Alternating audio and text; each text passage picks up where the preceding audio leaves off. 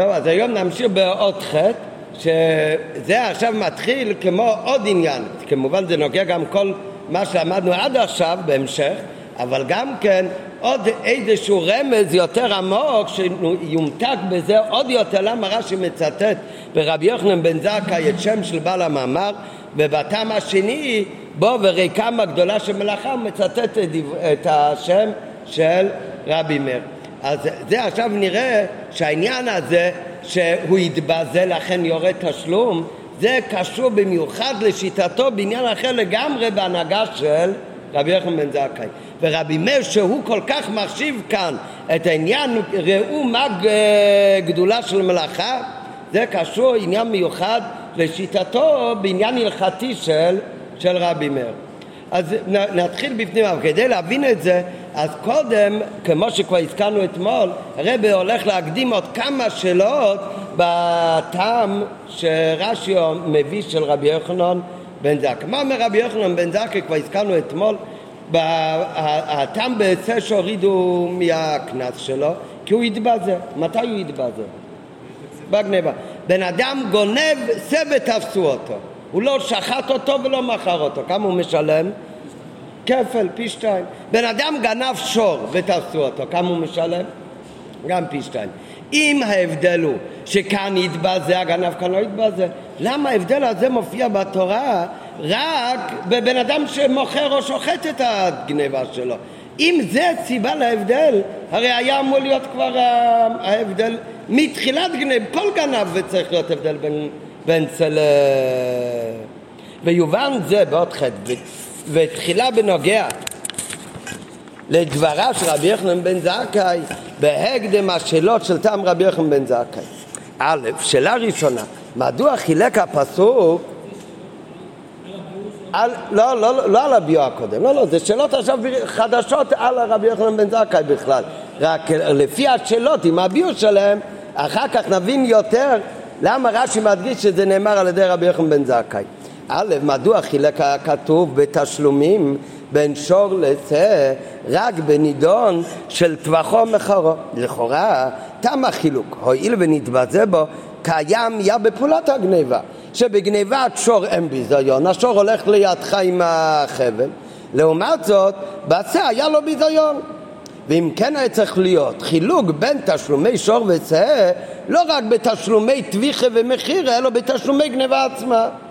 אבל לעומת זאת, מה באמת הדין? והדין הוא שמשור עצה על גניבה עצמו כמה משלמים? שניים, אותו דבר, תמיד משלמים שתיים.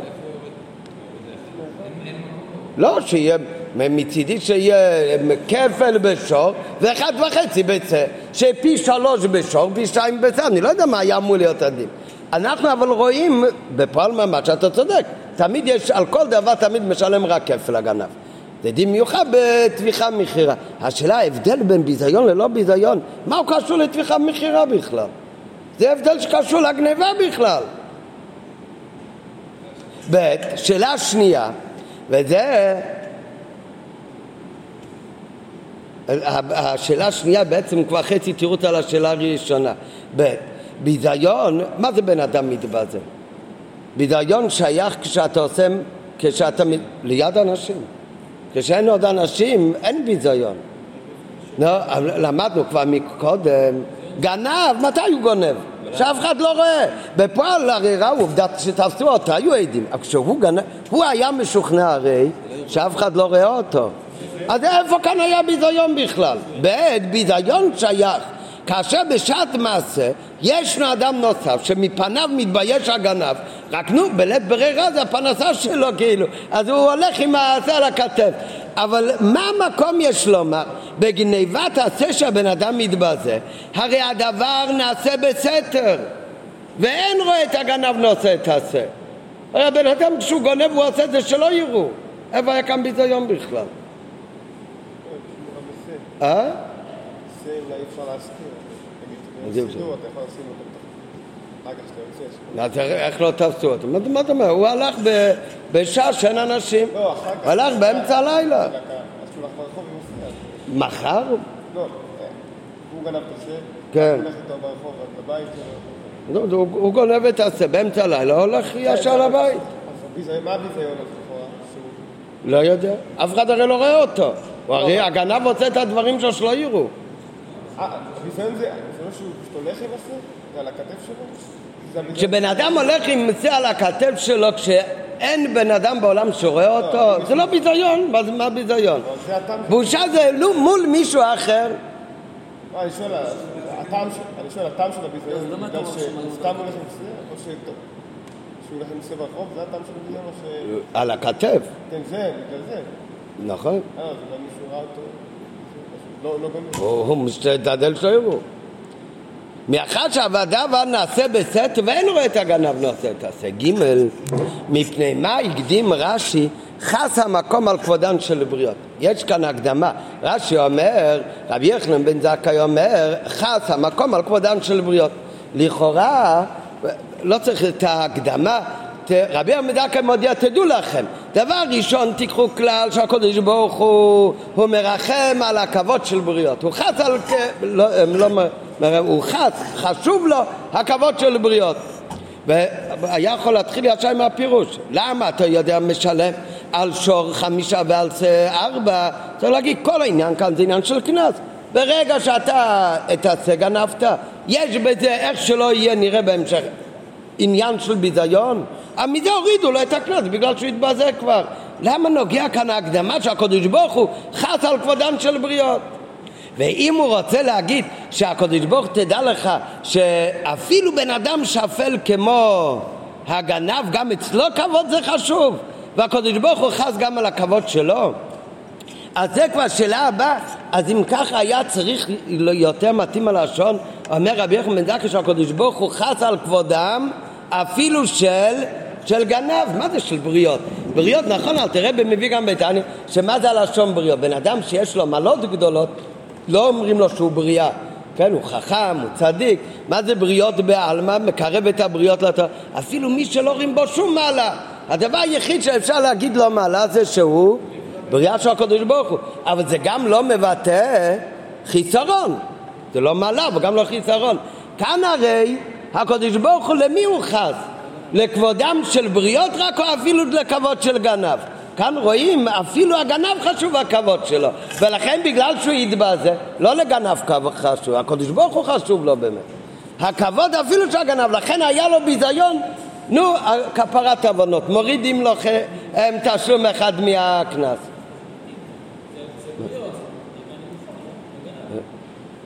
בריות זה שאין לו מעלה, גנב זה יש לו גם חיסרונות, זה יותר מזה.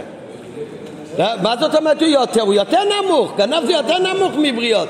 בריות בעלמא הוא לא צריך להיות גנב, אין לו מעלות אולי, אבל אין לו גם חיסרונות. ג' מפני מה הקדים רש"י חס המקום על כבודם של בריות? לכאורה היה מספיק שיתחיל ישר עם הפירוש שהוא שהולך ברגליו ולא היה לו ממנו ביזיונות, ששלם פי 5. העשה שהיה צריך להתאים אותו על הכתף קצת ביזיון מורידים לו מהכנס. ד' גם אם תמצא להם מה שההקדמה הזו נצרכת משום מה, הרי לכאורה מתאים יותר, בפרט על פי פשוטו שמקרא, הלשון כמו שבאמת כתוב בגרסה בתנחומה, שזה מהקורות של דברי רש"י, שחס הקדוש ברוך הוא אפילו על הגנב, שהרי הפסוק מדבר כאן לא רק על ברית, מי שאין לו מעלות, מדבר הרי הפסוק על גנב, על זה עליו מדברים אצלנו. מה שאין כאן הלשון בריות, כשרש"י אומר אין הכוונה לתאר איש פחות וחוטא, גנב וכיוצא בזה. בריות זה רק תואר שמורה על היעדר המעלות, בריות בעלמא, לשון הדמו"ר הזקן בפרק ל"ב אומר בהערה, שמה זה בריות בעלמא? אפילו אם אתה לא רואה בו שום מעלה.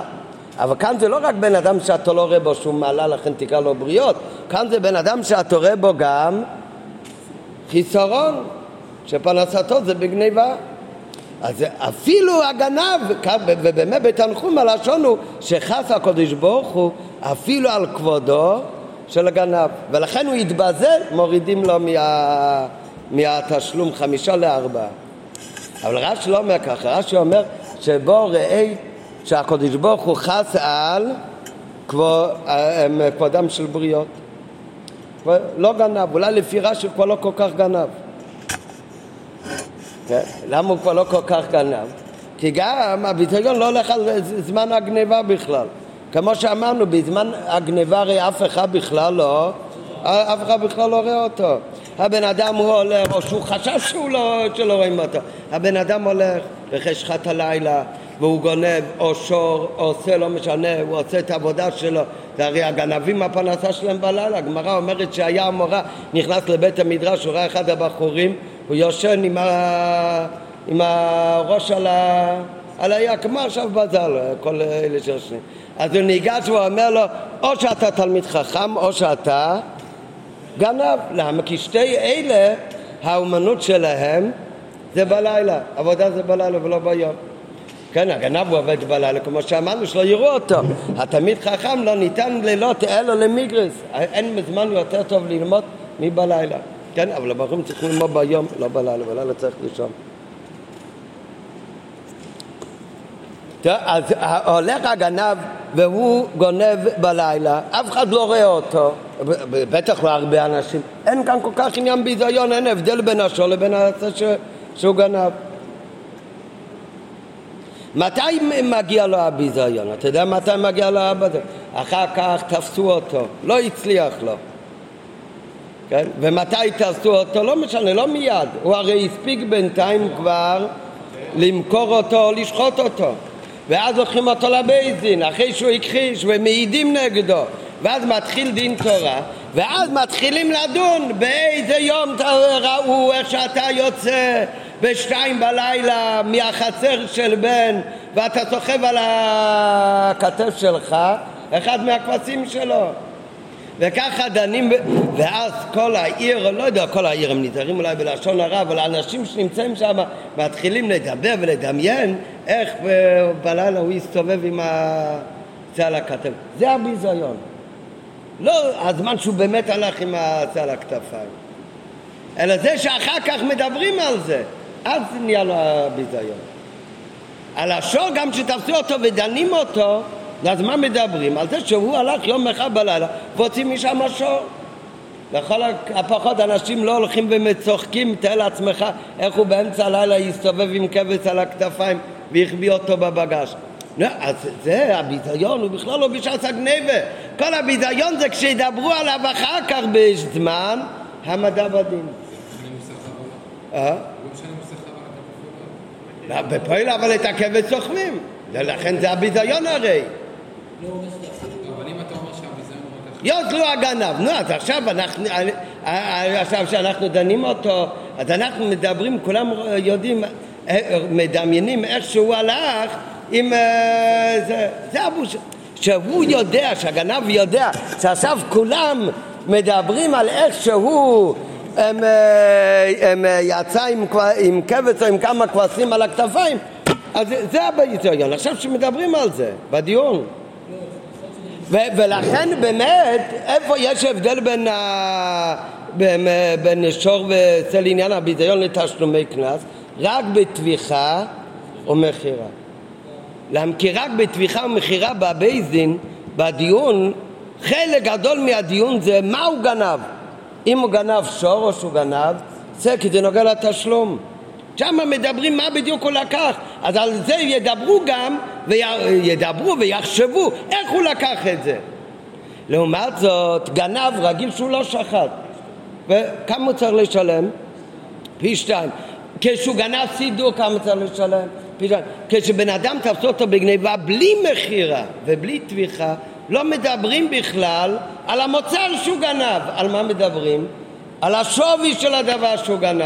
אם הוא גנב דבר ששווה 100 שקל, או שהוא גנב דבר ששווה 1,000 שקל. המוצר שנגנב הוא בכלל לא הדיון. בוודאי כשהעדים מעידים, הם יצטרכו כנראה להגיד גם כן מה הם ראו שהוא גונב. אבל לא זה הדיון. הדיבור בבית דין, בגניבה רגילה שצריך לשלם פי 2, זה לא משנה הרי אם זה מטלטלין או בעלי חיים או שור עושה. לכן שם כל הדיון יהיה תמיד רק על השווי של הדבר. כמה שווי הקרן וכמה שווי הכפל. אז על זה לא ידברו כל כך על עשה באמת. אז לא יהיה לו מזה ביזיון באמת. כשמגיע אבל בתביכה ומחירה, אז כאן מאוד חשוב את מה הוא מכר אחרי הגניבה. כאן חשוב את מה הוא שחט אחרי שהוא גנב. אז כאן בדיון הולכים לא לדבר על השווי של הדבר, אלא מדברים על שור על זה. מדברים על פלייני שהוא הסתובב באמצע הלילה עם זה על הכתפיים, עכשיו זה הביזיון.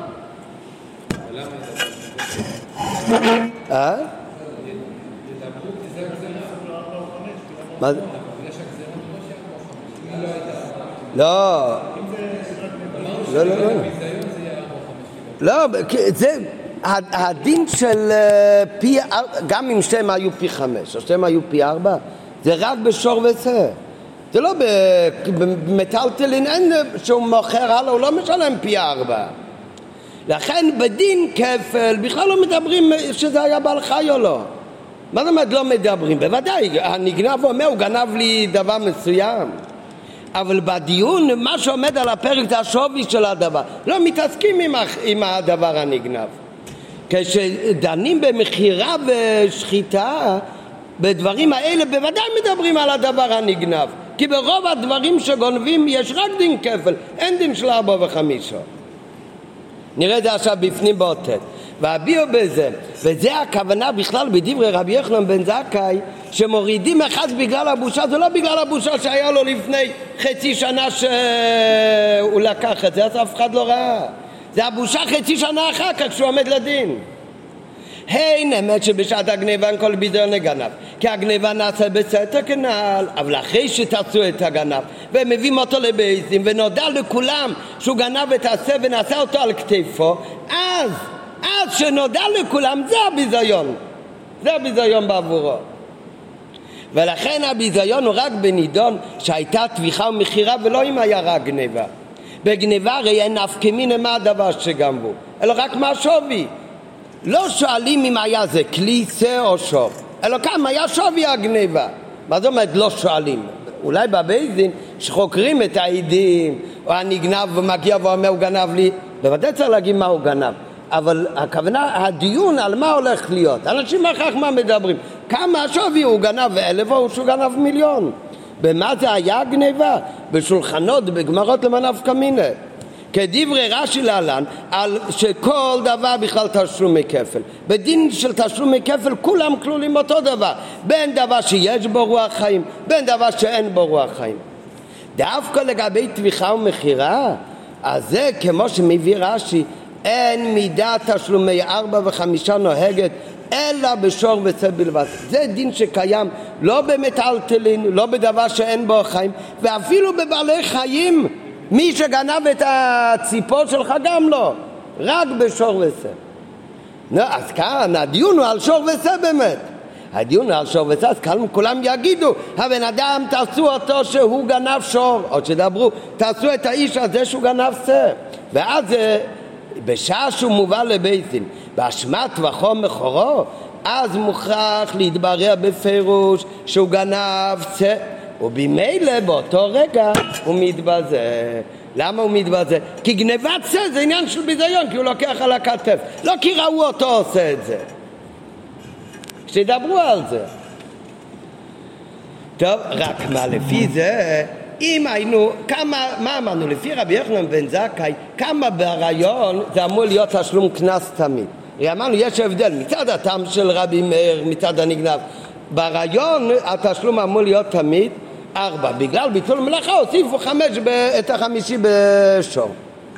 לדעת רבי יוחנן בן זכאי זה הפוך. ברעיון תמיד בעצם כמה זה התשלום קנס 5. בגלל הביזיון מגיע שיורידו לו ויורידו מ-5 ל-4. עכשיו, אם היינו חושבים כמו שלמדנו בהתחלה, מה זה הביזיון? הביזיון כשבן אדם הולך ברחובות העיר, ימצא על הכתפיים, כמו ליאם אומר, אולי כשהוא גנב הוא רצה שאף אחד לא יראה. אבל בהמשך, באבן גבירול, הוא כבר לא אכפת לו, אז היה לו ביזיון. כן, בפועל הרי הוא הולך עם סחורה גנובה, הוא לא הולך ביום שירו אותו. לכן הוא אומר שהביזיון זה רק אחר כך. אבל אם היינו לומדים, כמו שחשבנו בהתחלה, שמתי זה הביזיון? בזמן שהולך עם הזה. אז באמת אפשר להביא בן אדם מכובד, יושב ולומד, בחור לומד בישיבה, וכאן הוא מסתובב עם כבש על הכתפיים. זה דבר ביזיון, זה לא כל כך מכובד.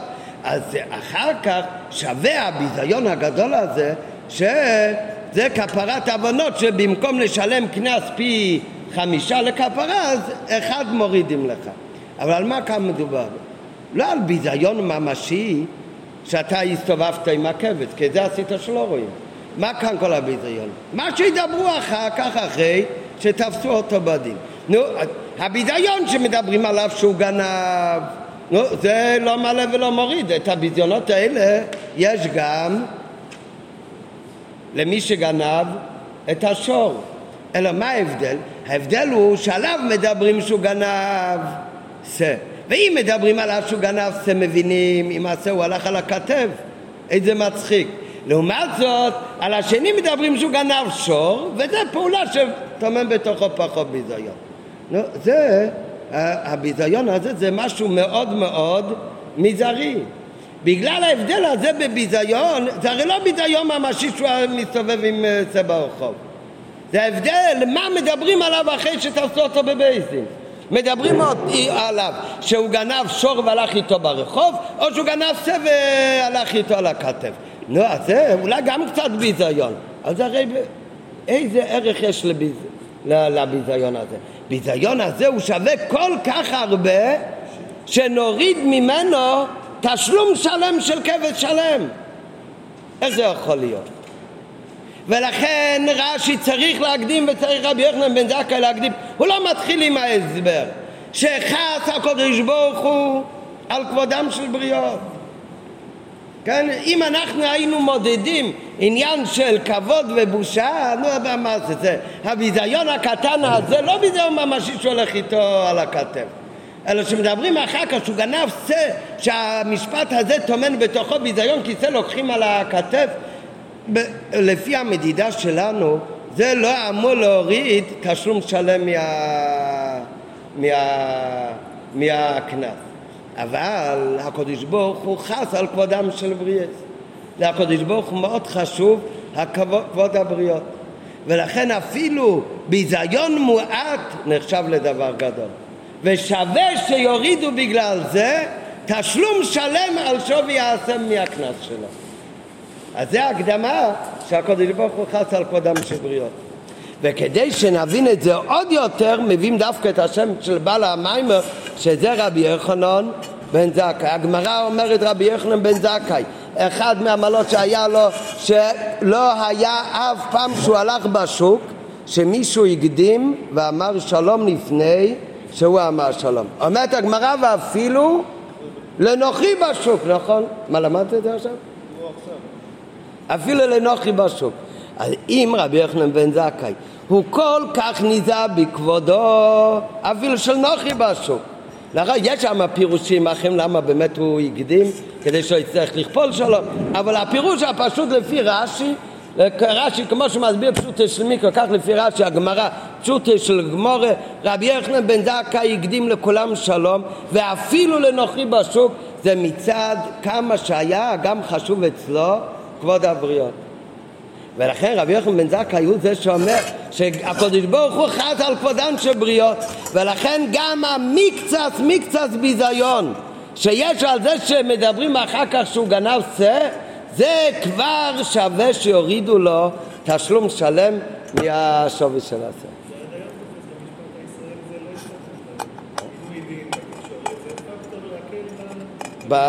באמת?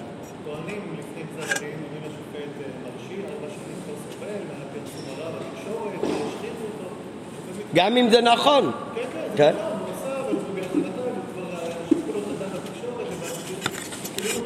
נו, הנה, בנו עורך דין פה.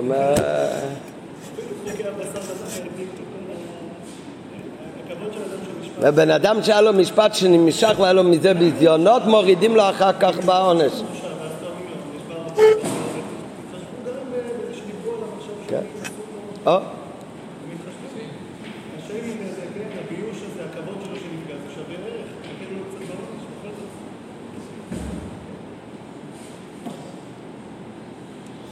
דרך אגב, לפי כל העריכות עכשיו גם מובן למה בתנחום אמרנו מה לשון שהקדוש ברוך הוא חס אפילו על כבודו של גנב.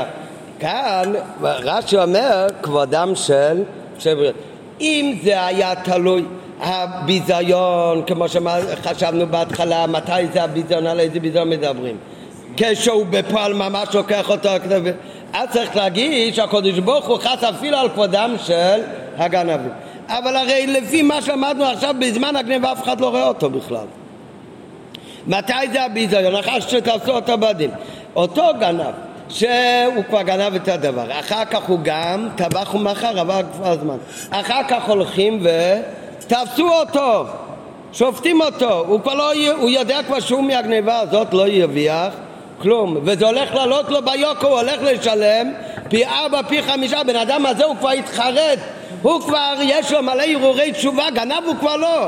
עכשיו שיש לו ביזיונות, זה כבר ביזיונות של בן אדם שהוא כבר בדרך לחזור בתשובה. כאן אין ראיה באמת שהקדוש ברוך הוא חס גם על כבודם של גנבים. כשהיה, אולי כן, אבל יש להגיד מכאן הוכחה שחס על כבודם של גנב. יש מכאן ראיה שחס על כבודם של בריאות. אבל הפי זה באותיות אינו מחווה מאחר שהביזיון אינו בזה שורים אותו נושא את הסר, אלא מהידיעה על כך לאחר זמן כשמביאים אותו את הגנב לבייזים, אז הייתכן להפחיד מתשלומו את כל שווי הסר עבור ביזוי קטן כל כך. ולכן הקדים רש"י את פתיחת דברי רבי יוחנן בן זכאי שחס עמוק עם אלכוהודים של בריאס, אף שמשורת הדין אולי לא היה צריך להפחית הרבה כל כך בגלל ביזיון קטן כל כך, אבל הקדוש ברוך הוא חס על כבודם של בריאס, ומצד רחמנותו הוא מקל בתשלומים גם בגלל ביזיון קטן. על פי זה אינו מוכרח על דרך הפשט לומר שהקדוש ברוך הוא חס אפילו על גנב כגייס את התנחומה. לכן שינה רש"י כניס כליל, כי הרי הביזיון הוא לא בזמן הגניבה, אלא מתי זה הביזיון? בבית דין. זה כבר זמן רב אחרי הגניבה. מי אומר שעובר הזמן רב אחרי הגניבה? שהרי בינתיים הוא הספיק לשחוט אותו או למכור אותו, ואחר כך תפסו אותו, הם מביאים אותו לבית דין, מצאו עדים שיעידו נגדו, כי אם הוא לבד מודה הרי הוא לא משלם בכלל אבו וחמישו, הרי הביאו עדים שנגדו, ולא זו בלבד שהוא לא יביח כלום מן הגניבה, אלא הוא מבין שהוא נפל כאן לברוך גדול, הוא עוד הולך לשלם 4 צאן תחת עשה. אז הבן אדם הזה הוא עכשיו כבר בוודאי מתחרט על הגניבה, הוא כבר רחוק מלקרוא לו עכשיו גנב, הוא כבר רחוק מלהיות גנב אמיתי, ולכן אין הכרח מכאן שחס הקדוש ברוך הוא אפילו על הגנב. אבל עדיין יכול תלמיד ממולח, תלמיד שיש לו הרבה מלח, הוא עמוק עם פלפל, הוא עדיין יכול לשאול סוף סוף נכון שהקדוש ברוך הוא חס אפילו על כבודם של בריאות, ונכון זה מאוד נוגע, עד שבגלל ביזיון קטן מפחיתים, אבל עד כדי קשה מפחיתים את כל שווי הגניבה, עדיין קצת קשה, כן? גם חס על כבודה, זה תעשה לו הקלה, אבל הקלה של שווי שלם של כל הכבש. אז לכן, כדי שזה יהיה מובן עוד יותר, כמה חשוב זה עניין של הכבוד, וכך כמה צריך להיזהר בכבודם של בריאות. אז קושיה הזו מיישב רש"י בהקדמה, שמי אמר את הדבר הזה? אמר רבי יוחנן בן זכאי. הגמרא אומר במסכת ברכות שאמרו על רבי יוחנן בן זכאי שלא הקדים אותו אדם לשלום מעולם אפילו נוכרי בשוק. חזין, על מה רואים מכאן? שבעיני רבי יוחנן בן זכאי כבודם של בריות זה דבר יקר כל כך, עד שלא הקדים אותו מעולם לא היה אף פעם מישהו שיצטרך להגיד לו שלום לפני שהוא אמר לו שלום. ויתרה מזו, לאיזה בן אדם? אפילו לנוחי ונוחי, לא נוחי שמגיע לעשות איתו עסקים עכשיו או מכבד אותו בבית המדרש, נוחי בשוק. ומובן שעל החס כמה וכמה בנידן דידן, שמדובר הרי לא על נוחי בשוק, אלא יהודי, רק מה זה, יהודי גנב. אבל כבר אמרנו שהגנב הזה הוא כבר בוודאי התחרט, הוא התחרט באמת, עשה חרטה אמיתית. כן, כשאתה תפסו את הגנב ועכשיו דנים אותו ועל הכבש הוא הולך לשלם 4 כבשים, החרטה היא אמיתית, זה בטוח, והוא התחרט חרטה אמת ועשה תשובה על הגניבה כנעל. אז שבוודאי שיש תפיסת מקום גדולה אפילו למידה קטנה של ביזיון שלו.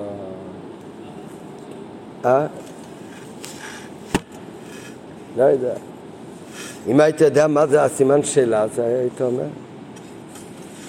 טוב, אז זה האות ח' ת' י' י' א', זה ארבע אותיות האלה, זה היה שם הסבר נוסף למה שלמדנו אתמול, שרש"י מצטט רבי יוחנן בן זכאי, כדי להגיד שזה לשיטתו, בטעם שאומר רבי יוחנן בן זכאי, בהבדל בין גנב לגזלן, אז בנוסף לזה יש כאן עכשיו ביור ארוך, למה באמת התוספת מילים רבי יוחנן בן זכאי, ועוד כמה דיוקים נוגעים לכל הפירוש רבי יוחנן בן זכאי.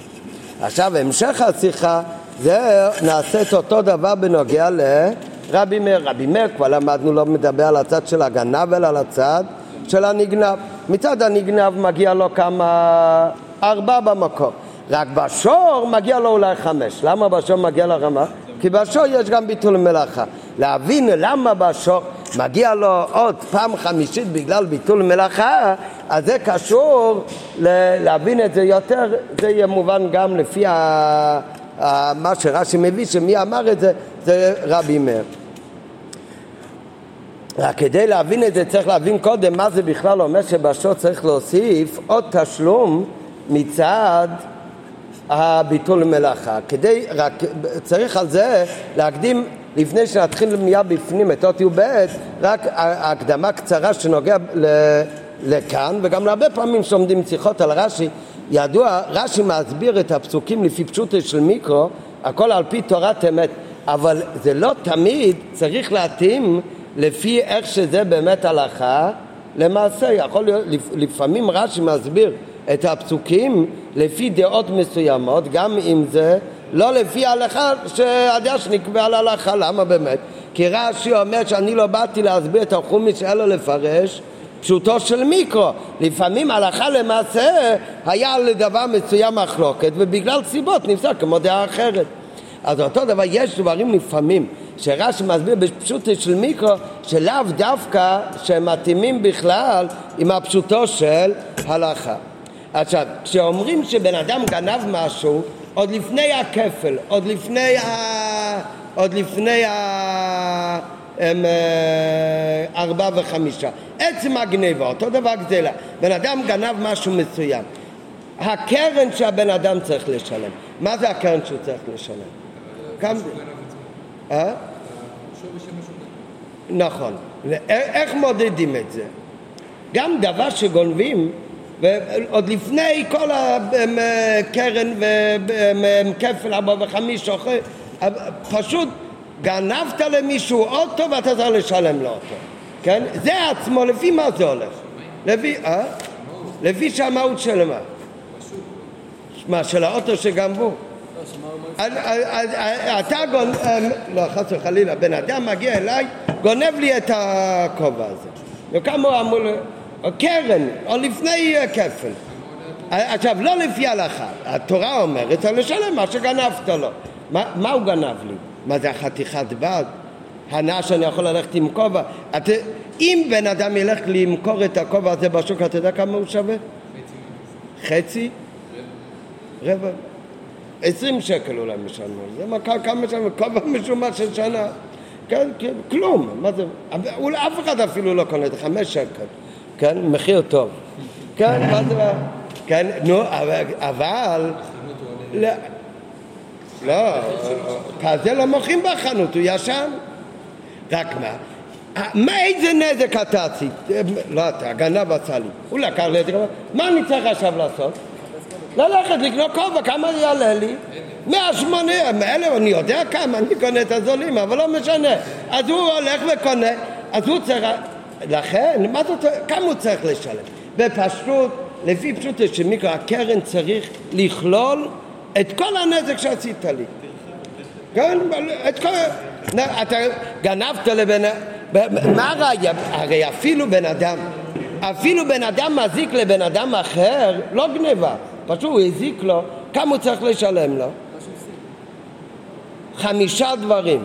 נזק, צער, ריפוי, שבט ובושת. אחד מהדברים זה שבט. מה זה שבט? מה, הוא ביטל אותו מעבודה לשבוע, הוא צריך לשלם לו. חוץ מזה שהוא שבר לו את היד, הוא צריך לשלם לו את כל הטיפול. אז עכשיו, בגלל שהוא שבר לו את היד, למשך שבוע הוא לא הלך לעבודה, אז הוא צריך לשלם לו גם שבט. זה חלק מהקרן. אותו דבר גם כן, כל דבר שבן אדם גונב מהשני, הקרן הוא צריך לפצות אותו בנזק. אני אומר עוד הפעם, זה לפי הבנה פשוטה של מיקרו, להלכה זה לא ככה. להלכה אתה משלם כל דבר כשעת הגניבה, לא מה היית יכול להביח וכמה אתה עכשיו לא מביח. בגניבה משלמים כמה זה שווה. כן, זה שווה 20 שקל, מדין תורה, כן, כן, כן. באוטו, מישהו עשה לך תאונה באוטו, עשה אותו, האוטו כבר, כמה הוא היה שווה? יכול להיות כלום. אתה צריך לקנות עכשיו אוטו חדש, אתה צריך לשלם הרבה כסף, זה לא משנה. מדין תורה בודקים כמה זה היה שווה קודם, כמה זה שווה עכשיו. תיקח גם את הגרוטאות. כן, להלכה זה שונה באמת. בן אדם, הוא מזיק לבן אדם אחר, כשהוא מכה בבן אדם, אז יש דין של 5 דברים: נזק, צער, ריפוי, שבס ובשת. בדברים אחרים לא, יש בזה מה מדיני אדם, מה מדיני שמיים, כי יש הבדל בין מה שהוא הזיק לו בידיים לבין מה שהוא גרם לו נזק, כן? אבל זה הכל הלכה, זה אנחנו עכשיו לא לומדים את הלכות, אבל בפשוטו של מיקרו, בפשוטו של מיקרו, שבן אדם גורם לשני נזק, הוא צריך לעשות לו, להשלים לו את הנזק. ויש גם, להלכה יש גם כן שאלה, מניעת הרווח, אם זה נחשב נזק או לא. אני מנעתי אותך מלהרוויח, כן? אני מנעתי את הרווח, אבל לא גרמתי לך נזק, לא לקחתי כלום, רק עשיתי משהו שלא יובחת. אז בבן אדם יש שבט, נכון. אז מה לומדים משבט? שמניעת הרווח זה נחשב נזק, לכן אני משלם לך, או לאו דווקא? מניעת הרווח אולי זה לא נקרא שעשיתי לך נזק, רק התורה אמרה שמי שמכה את חברו הוא צריך לשלם לו גם על מניעת רווח, גם את השבט. אבל אז יש בזה בהלכה הרבה פרטים, זה צריך ללמוד בו בכמה, אבל אנחנו עכשיו לומדים בפשוטו של מיקרא. כשבן אדם גנב לשני את השור, מה הוא צריך לשלם לו עכשיו? השור איננו, הוא שחט אותו, מחר אותו עליו, הוא צריך להחזיר לו שור. כשהוא גנב לו את השור, ובגלל זה השור לא עבד יום אחד, אז לפי פשוט של מיקרו, מה הוא גנב לו? הוא גנב לו שור פלוס יום עבודה. אז זה הכל הוא כבר משלם בקרן בכלל, זה הכל כבר כלול בתשלום המקורי בכלל. מה זה קשור בכלל לתוספת הפעם החמישית? אלא הפירוש כאן שביטלו למלאכה, זה לא הכוונה כאן את הסכום שהוא הפסיד מזה שהוא לא עבד יום אחד. כאן העניין זה משהו אחר לגמרי. בן אדם שהוא עובד, הוא עובד קשה ויש לו מלאכה, אז הוא רוצה לעבוד, זה זכות שבן אדם עובד. מישהו אמר לי שאני לדבר עם מישהו שהוא עובד יותר מדי קשה. אני, יש לי מצד, יש לי קומבינות, שילמד ממני. אז חס וחלילה, נראה בהמשך, הוא מביא כאן מהמדרש שבן אדם שהוא עוסק במלאכה, כאן הכוונה כפשוטו, מלאכה כפשוטו, זה זכות גדולה, אז הוא ביטל אותו ממלאכה. זה לא מדבר כאן על הרווח של הכסף של הבן אדם, הוא מדבר כאן על הנזק, על עצם הדבר, שכשהוא גנב ממנו שור, ביטלו ממלאכתו, ועל זה עצמו הוא חייב לשלם פעם נוספת. כן, אבל נראה עכשיו בפנים. הביאו בזה שרש"י מעתיק את השם של רש"י בפירושו בקשר לשור שביטלו ממלאכתו, יובן בהקדמה הביאו במה שמעתיק רש"י לפני גופתם. אז יש בזה הקדמה. אומר רבי מאיר, בוא וראי כמה גדול כוחה של מלאכה. כן? שם היה הקדמה שהקדוש ברוך הוא חס על כבודם של בריות, ורמז לו גם הקדמה, ראי כמה גדול כוחה של מלאכה. דבר ראשון, מה נוגע הקדמה הזאת לפירוש הכתובים כאן? כן? כל אחד מבין לבד שבשור הוא גורם לו ביטול מלאכה יותר מישראל. למה בשור גורמים ביטול מלאכה יותר מישראל? שורי, חורשים איתו את האדמה, אם זה לא עובדים. אז זה דבר מובן. מה זה הקדמה? בוא ראי כמה גדולה כוחה של מלאכה. דבר שאמרתי נוגע הקדמה לפירוש הפסוקים. הגמרא, גם בטעם של רבי יוחנן בן זכאי, יש הקדמה, בוא וראי כמה גדול כבוד הבריות. את ההקדמה, בוא וראי כמה גדול כבוד הבריות, רש"י לא מביא רבי יוחנן בן זכאי. הוא מביא חס הקדוש ברוך הוא על כבודם, אבל בוא וראי כמה גדול, את ההקדמה הזאת הוא לא מביא ברבי יוחנן בן זכאי. לעומת זאת ברבי מאיר הוא כן מביא את זה. למה מביא רש"י את העניין בוא וראי כמה גדול רק בטעם של רבי מאיר? כנראה שהוא רוצה להגיד לך כאן משהו, בוא תראה קודם על מה מדובר כאן. לא מדובר כאן על השווי של היום עבודה, מדובר כאן על עניין נעלה של כוחה של המלאכה. נראה מה הביון, נראה בהמשך ג' ועיקר, מה גודל החידוש בזה עד שרבי מאיר אומר את זה בדרך הפלאה, בוא ותראה כמה גדול כוחה של מלאכה. זה דבר מובן, כל אחד מבין לבד שצריך לשלם עבור ביטול מלאכה. מה זה חידוש גדול? מה זאת אומרת, היית יכול להרוויח כאן עכשיו 300 שקל ביום עם השור הזה, פעם השור הוא כמו טרקטור, כן, הוא גנב לבן אדם את הטרקטור, לקח לו יום עבודה. צריך חידוש של רבי מאיר, בוא וראה כמה גדול כוחה של מלאכה. כן, לא, כמו שאמרתי מקודם, כל זה מכריח לנו להבין שרבי מאיר לא מדבר כאן על 300 שקל שהוא לא יביח באותו יום. זה כבר נכלל בקרן, לפי פשוטה של מיקרו, לא לפי הלכה. יתרה מזו, כבר למדנו לעיל בפרשה זו, רק שבטו ייתן, אומר רש"י, למה הוא צריך לתת לו, מה זה רק שבטו ייתן? הוא נותן את ביטול מלאכתו, מחמת חולי, הוא נתן לבן אדם מכות. בן אדם נהיה חולה, הוא לא הולך לשבוע לעבודה, צריך לשלם לו. ושמה, בשבט לבן אדם שצריך לשלם, בנוסף לנזק צער ריפוי, שאומר הפסוק צריך לתת גם שבט, שבטו ייתן. למה שמה רש"י לא מביא, בוא ותראה כמה גדול כוחה של מלאכה, שהוא צריך לשלם לו גם את השבט, את השבוע שהוא לא הלך לעבודה כי היה בבידוד. אלא מה, הביאו בזה לפי דרך הפשט, כשנותנים את הכסף על זה שהוא לא עבד באותו יום, זה לא בוא וראי כמה גדול כוחה של מלאכה, זה פשוט נזק שהוא גרם לו, זה כמו שהוא גנב לו, הוא גנב לו כאן עוד משהו. לפי דרך הפשט מסתבר שביטול הרווח ממלאכת השור, מה שהוא לא יכול להביח כסף ליום אחד בגלל שגמרו לו את השור, זה כמו היום, הוא לא יכול יום אחד לעבוד באתר בנייה בגלל שגמרו לו את הטרקטור, זה כבר נכנס בחישוב התשלומים עבור הגניבה כחלק מן הקרן. כשתפסו את הגנב הוא צריך עכשיו כמה עולה טרקטור, $1,000, הוא לא משלם רק $1,000, הוא משלם לו 1,200, כי היה יום אחד שהוא לא עבד ולא יביח, וזה הוא כבר משלם את ביטול מלאכת כנעל. זה בכלל הביטול מלאכה שעליו מדובר כאן. אותו דבר זה גם בנוגע לביטול של מלאכת כליום נשניגנבו וכייצא בזה, ולא הוצרה רש"י לשנות הלכה זו בגניבה, כי זה מאותו טעם ממש. רש"י אפילו לא צריך להגיד את זה מפורש, כי בדיוק כמו שהתורה אומרת לשלם את השבט כי הבן אדם היה בביטול מלאכה בגלל שהוא צריך להתרפות, אותו דבר אם אתה גונב לו את הכלי עבודה, בן אדם עכשיו לא יכול ללכת לעבודה. והדין כן לא רק בשור שבו הרווח מגיע ממלאכה, אלא גם בסה שצריך הגנב לשלם עבור מניעת הרווח. אותו דבר בסה, סה לא עושים איתו מלאכה, אבל אם לא היית גונב ממני את הסה אז היה לי רווח מעשה. מה היה יכול להיות לי רווח מעשה? עוד צמר, תיוצא איתו עוד ציצית, אולי עשה היה ממליט עוד דגל, אז היה לי עוד יותר רווח. אז כשתעשו אותה זה לא נקרא ביטול מלאכה, זה נקרא מניעת הרווח, וזה הוא צריך לשלם על השור, וזה הוא צריך לשלם גם על העשה מן הצמא הגדל עליו וכדומה.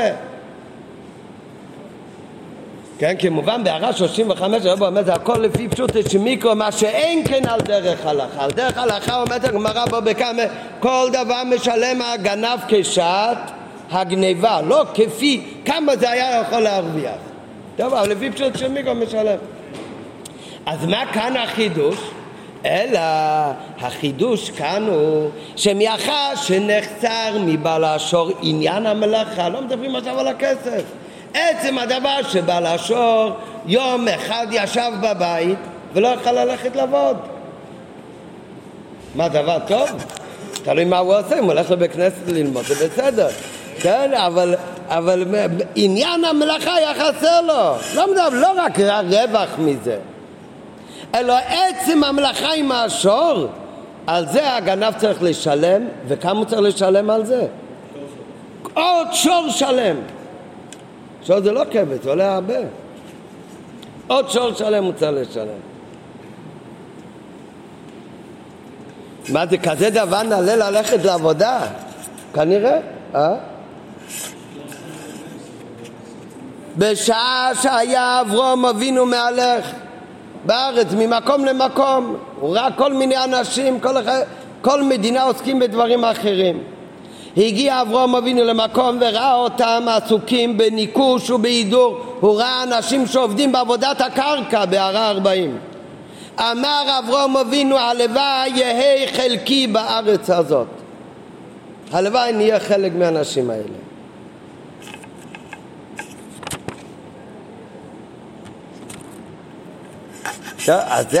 ועל זה אומר רבי מאיר, על זה יש הקדמה.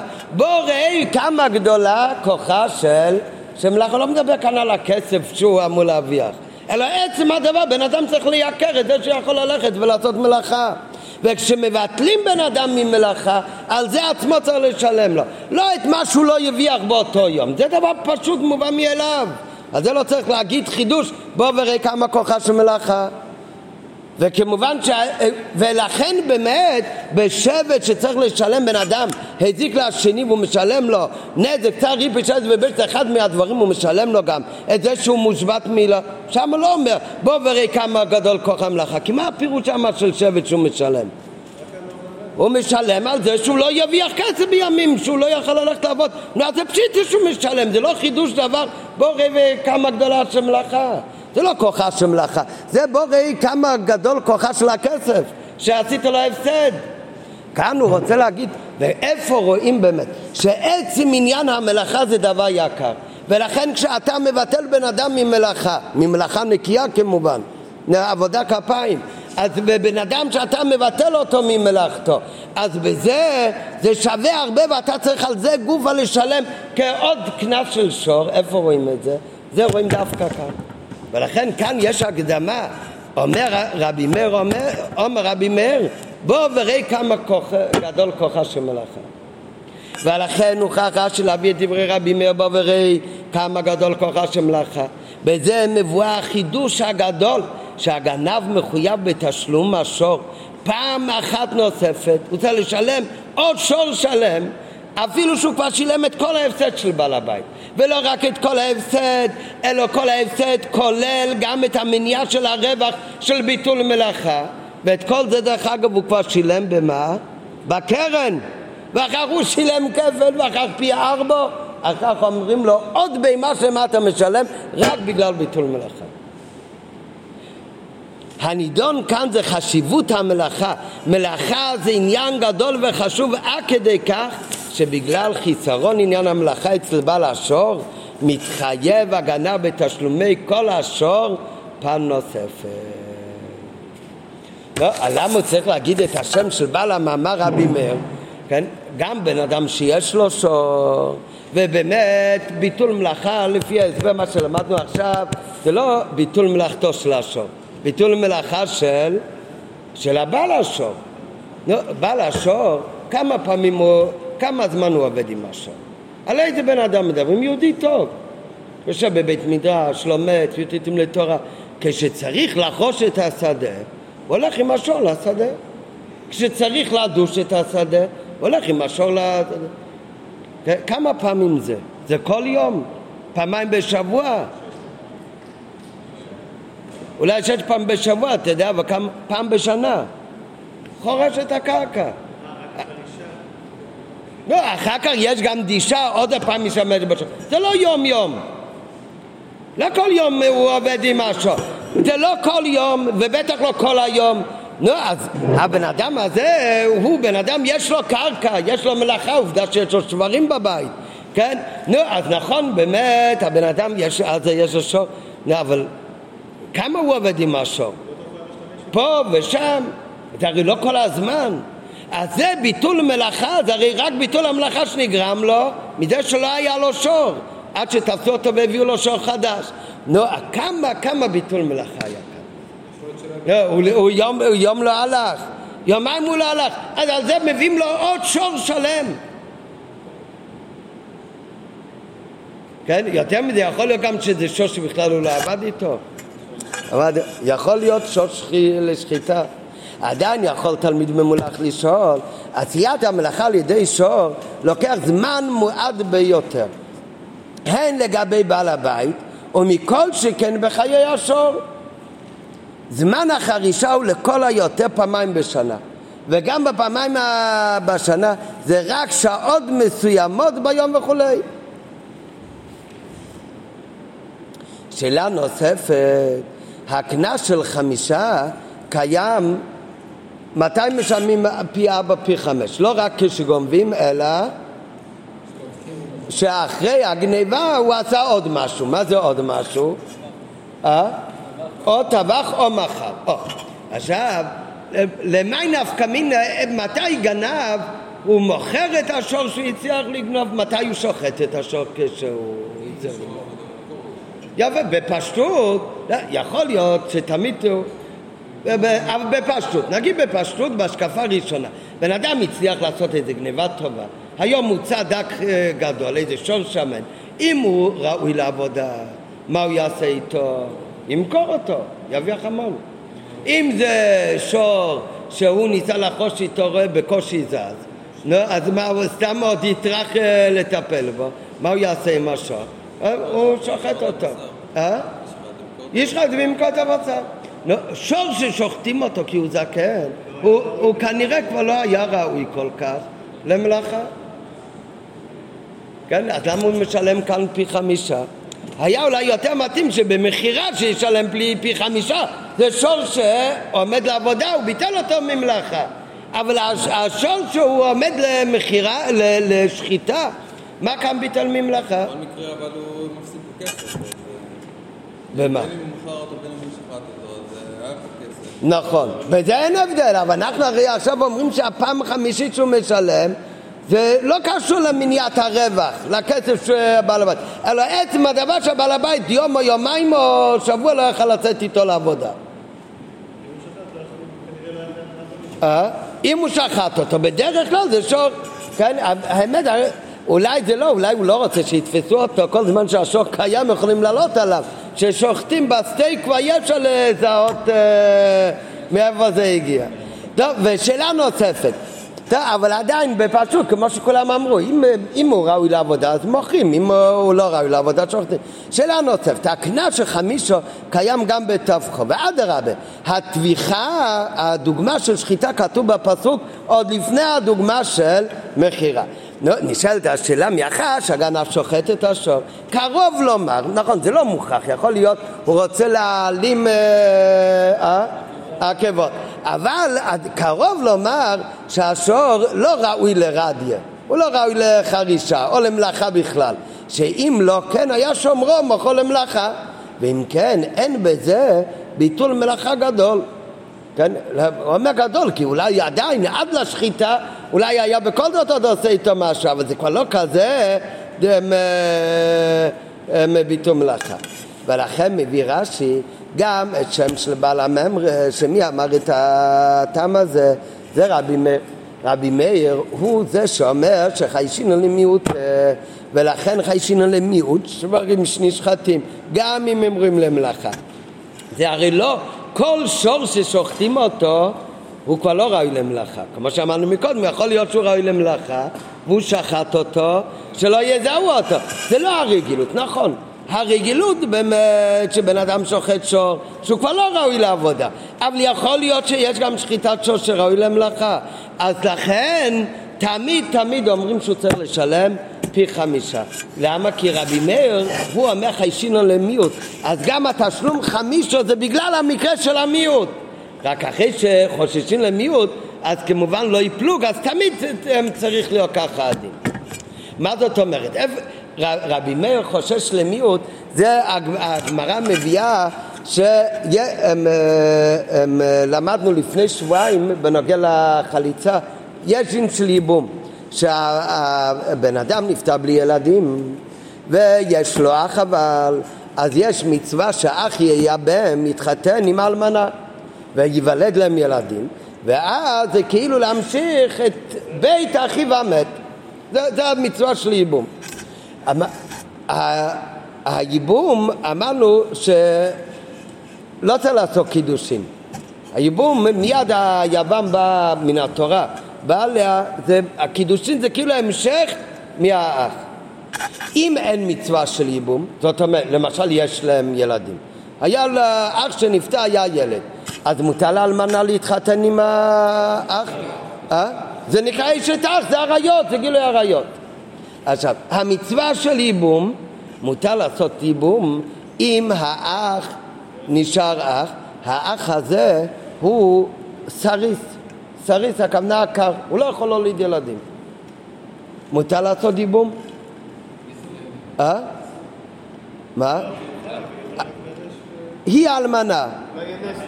היא אלמנה, בעלה נפטר ולא היה להם ילדים. לא, האח שאמור לייבם אותה. יש לה אח, יש לה אח שנפטר, יש לו אח, אבל האח הזה הוא עקר, הוא סריס. יש את כל הסימנים שלא יכול ללדת. כל הסימנים שכתוב בגמרא, אין לו צרות בזקן, קולו ככל אישה, הוא סריס, הוא לא יכול ללדת.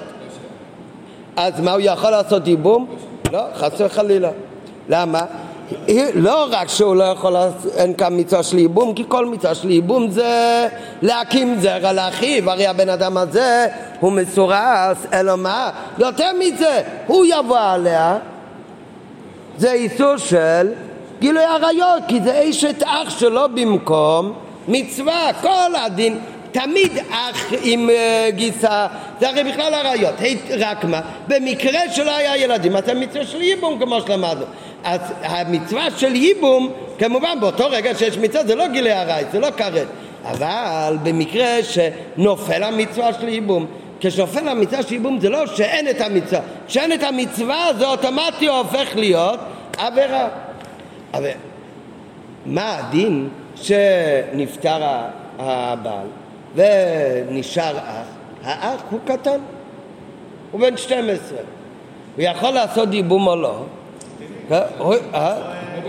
למה? לקדש צריך בן אדם גדול, אבל הוא ממשיך את הקידושין של האח, אולי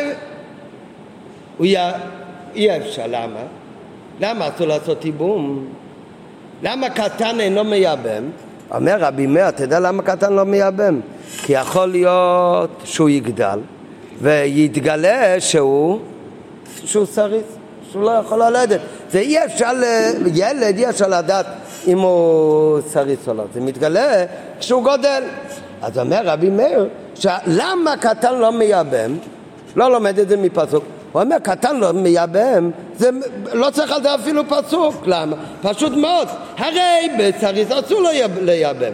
הקטן, מה אתה יודע?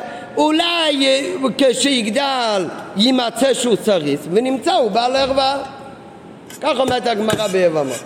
נשאלת השאלה, ככה בדרך כלל עושים בתורה. מה זאת אומרת? 99 אנשים, אחוז מהאנושות, הוא לא סריס. מה זאת אומרת? אז זה הרי מן התורה אסור לו לעשות ייבום. למה? כי אולי חשש שמא. אלא מה? בוודאי יש כלל בכל התורה, הולכים בתערובה. רבי מאיר מסכים שהולכים אחרי הרוב, לחומרה. אבל רבי מאיר אומר, חיישינון גם למיעוט, כשמגיע במקום של חומרה שיכול להיות שהוא יעבור על איסור של עריות, אז אתה צריך לחשוש גם למיעוט. מה אתה יודע על הילד הזה, אם הוא יצא סריס או לא? ולכן קטן לא מייבם. אז זה המקור, זה נקרא דעה שרבי מאיר, רבי מאיר חייש גם למיעוט, אבל פי שהולכים אחרי הרוב. אז לפי רוב, כל הרוב עדות חוץ מרבי מאיר, המיעוט בכלל לא תופס להלכה. מה שתופס לפי ההלכה זה רק לפי הרוב. רבי מאיר אומר לא, אנחנו חיישים גם למיעוט. אז זה שיטתו של רבי מאיר שחושש גם למיעוט. אז לכן גם כאן, נכון, הרי הדין של משלם פי 5 בשור, באיזה מקרה הוא? לא רק במחירה אלא גם בשחיטה. נשאלת השאלה אם כל זה שהוא משלם פעם נוספת זה בגלל העניין של ביטול מלאכה, אם שחטו אותו, קרוב לומר שהשור הזה הוא כבר לא ראוי כל כך לעבודה, אז מה אתה עדיין מחייב? לכן מביא רש"י את שם בעל הממרה, שזה רבי מאיר, שרבי מאיר הולך לשיטתו שאומר חיישינו למיעוט, ולכן חיישינו למיעוט השברים שנשחטים, שגם מיעוט שברים הנשחטים הם גם ראויים למלאכה, למיעוט מלאכה. אולי הם כבר לא ראויים להרבה מלאכה, אבל לקצת מלאכה, אבל זה עדיין חיישינו למיעוט.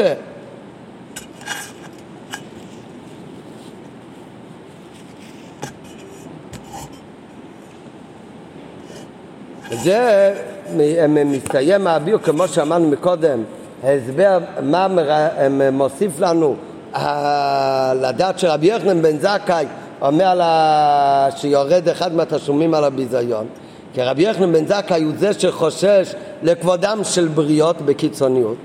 אז אותו דבר כאן, הרי כל העניין שמוסיפים תשלום לדעת רבי מאיר בשור זה בגלל ביטול מלאכה. לא, כל השברים יש את העניין הזה של ביטול מלאכה. לא, אבל באופן כללי כל עניינו של שור זה מלאכה. שוחטים אותו עכשיו. לא, רבי מאיר הרי זה שחושש גם למיעוט. אז יש מיעוט שראוי למלאכה. כן? או על כל פנים ראוי למיעוט מלאכה. אבל רבי מאיר אומר, מתחשבים גם במיעוט. במאמרות ענק, שרבי יוחנן בן זכאי ורבי מאיר לעניין שהחמירה התורה בגנב יותר מבגזלן, ישנו עניין גם על פי פנימיות התורה. טוב, בזה עד כאן בשיחה סיימנו את ההסבר על רש"י שמביא את דת רבי יוחנן בן זכאי ודת רבי מאיר, למה יש הבדל בתשלום הקנס בתביעה ומכירה בין שור לבין שא. אנחנו בתחילת השיחה הבאנו גם כן באות ה' שרבי מאיר ורבי יוחנן בן זכאי דיברו על עוד דבר דומה, שיש הבדל בתורה בין גנב לגזלן. על זה בכלל לא דיברנו היום. ההבדל בין גזלן לגנב, שגנב משלם כפל, גזלן לא. ורבי מאיר מביא את זה במשל, שאחד עשה סעודה והזמין לא הזמין את בני המלך, אבל גם לא הזמין בני העיר, ויש אחד שלא הזמין את בני המלך אבל הזמין את בני העיר, הוא יותר גרוע כי הוא מכבד יותר את העבד מאת קונו. אבל ורבי יוחנן בן זכאי אומר, מה העוול הגדול של גנב שהוא משלם יותר מגזלן? הוא עושה כביכול עינו של מטה כאילו עינו רואה, זה בלשון סגי נהור, הכוונה זה על הקודשו כאילו עינו רואה. ועל זה מביא רבי יוחנן, מביא הגמרא שלוש פסוקים שהוא כאילו חושב שהעין מלמעלה לא רואה אותו. אז על זה עכשיו מתחיל מאות ט"ו עד סוף השיחה, למה צריך בכלל להביא פסוקים, ולמה צריך, לא מספיק להביא פסוקים אלא צריך להביא דווקא שלוש פסוקים, וגם שהשלוש פסוקים הם לא לפי הסדר בכלל שהם היו אמורים להיות כתובים. רבי יוחנן בן זכאי ורבי מאיר, למדנו כבר, הם חולקים גם לעניין, לא חולקים, מביאים שתי טעמים למה החמיר התורה בגנב יותר מבגזלן. על עניין זה שהגנב כביכול עושה את העין של מטה כאילו אינו רואה, של מטה כתוב גם לשון סגי נהור, מביא על זה רבי יוחנן בן זכאי שלושה פסוקים. הפסוק הראשון זה הוי המעמיקים מהשם להסתיר עצה והיה במחשך מעשיהם. זה פסוק אחד. הוא חושש שהוא מסתתר מהקדוש ברוך הוא, ולכן הוא עושה בחושך את מעשיו. זה פסוק ראשון. מאיפה הפסוק הזה? ישע את זה מהנביאים. וכתיב, פסוק שני מביא, ויאמרו לא ירקע ולא יבין אלוקי יעקב. איפה כתוב הפסוק הזה? כולנו מכירים מתהילים. ויאמרו לא ירקו, הרשעים אומרים כאילו הקדוש ברוך הוא לא רואה, ולא יבין אלוקי יעקב, השם לא מבין, חס וחלילה. אז זה פסוק מתהילים. מה זה תהילים? בכתובים. בינתיים הסדר בסדר, פסוק ראשון מישעיה מנביאים, אחר כך מכתובים. וכתיב, מביא רבי מאיר פסוק שלישי, כי אמרו עזב השם את הארץ ואין השם רואה. עוד פסוק שהרשעים אומרים שכביכול הקדוש ברוך הוא עזב את העולם ואין השם רואה, ולכן יותר הוא לא רואה. הפסוק הזה מאיפה הוא? כתוב למטה מיחזקאל. יחזקאל זה נביאים. אז הסדר בשלוש פסוקים זה נביא, כתובים, נביא. קשה, דבר ראשון, מה מכריח אותו בכלל להביא פסוקים כראיה? הרי חומרת העניין שהוא עושה את העין של הקדוש ברוך הוא כאילו לא רואה אותו, זה סברה פשוטה ביותר, שהגנב הוא לא מפחד, הוא מפחד שאנשים לא יראו אותו, ומה עם הקדוש ברוך הוא? הוא חושב שהשם לא רואה אותו, כאן מצריך על זה פסוקים.